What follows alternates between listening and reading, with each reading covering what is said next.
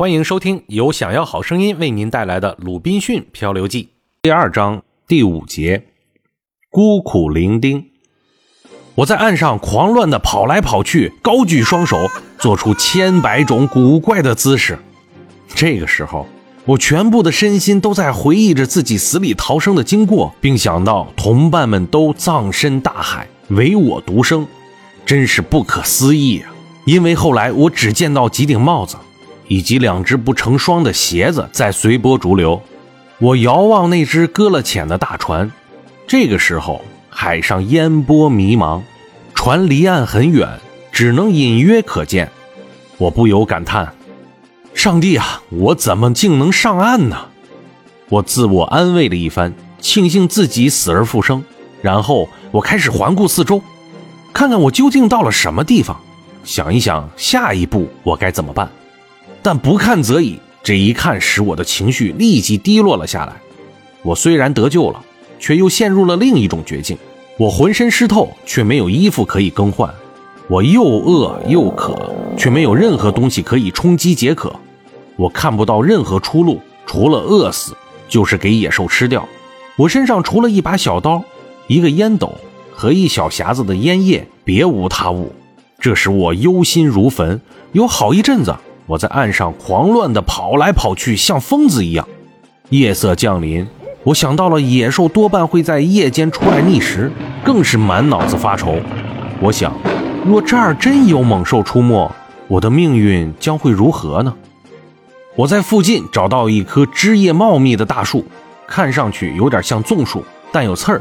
我想出的唯一办法是爬上去坐一整夜再说，第二天再考虑死的问题吧。因为我看不出有任何生路可言。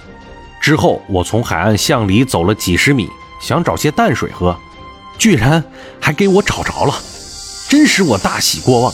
喝完水，又取了点烟叶放在嘴里充饥，然后我就爬上了树，尽可能的躺得稳当一些，以免睡熟了以后啊从树上跌下来。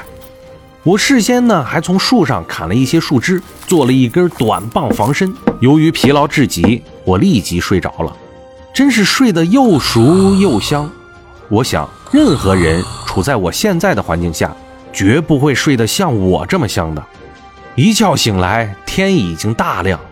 这个时候，风暴已经过去了，天气晴朗，海面上也不像以前那样波浪滔天了。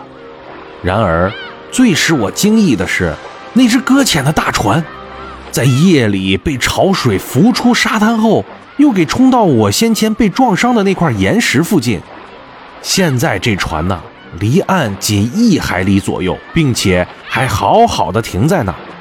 我想，我若能够上得大船，就可以拿出一些日常生活的必需品。我从树上睡觉的地方下来，环顾四周，发现那只逃生的小艇被风浪冲到陆地上，离我右方约两英里的地方。我沿着海岸向小艇走过去，但发现小艇与我所在的地方横隔着一个小水湾，约有半英里宽。于是我就又折回来了，因为啊，当前我最要紧的是，我得设法先上到大船上去，希望在上面能够找到一些日常应用的东西。午后不久，海面风平浪静，潮水也已经远远的退去，我只要走下海岸，游上几十米。就可以到达了大船。这个时候啊，我心里不禁又难过起来，因为我想到，倘若昨天我们全船的人不下到小艇上，仍然留在大船上，大家必定会平安无事。这个时候就可以安全抵达陆地，我也不会像现在这样孤苦伶仃、孑然一身了。而现在，我既无乐趣，又无伴侣。想到这里呀。我忍不住流下泪来，可是现在悲伤已经无济于事啊！我当即决定，只要有可能，就要先上船去。当时天气炎热，我便脱掉了衣服，跳下水去。可是当我游到船边的时候，却没法上去，因为船已经搁浅，所以离水面很高。我伸开双臂，没有任何可以抓住的东西。我绕船游了两圈，忽然发现一根很短的绳子，我也很诧异，自己先前竟没有看到这根绳子。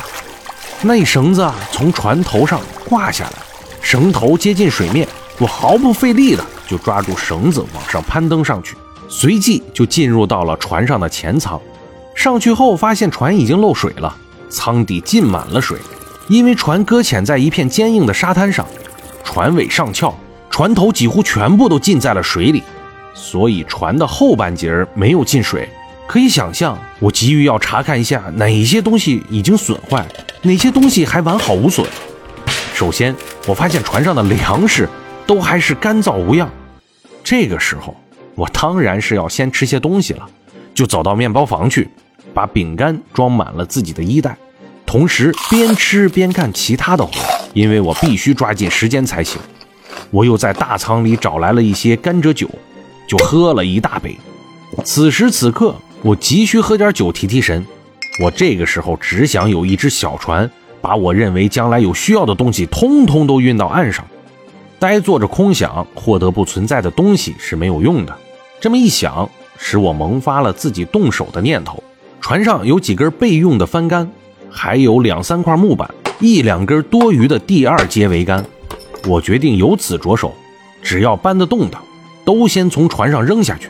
把这些木头扔下水之前，都先用绳子绑好，以免被海水冲走。然后我又把它们一一用绳子拉进船边，把四根木头绑在一起，两头尽可能的绑紧，扎成一只木牌的样子。又用两三块短木板横在上面。我上去走了走，倒还挺稳的，就是木头太轻，吃不住很多的重量。于是我又动手用木匠的锯子。把一根第二根桅杆锯成三段，夹在了木牌上。这工作异常的吃力辛苦，但我急于想把必须的物品运上岸，也就干了下来。这要在平时，我是无论如何也不可能完成如此艰巨的工程的。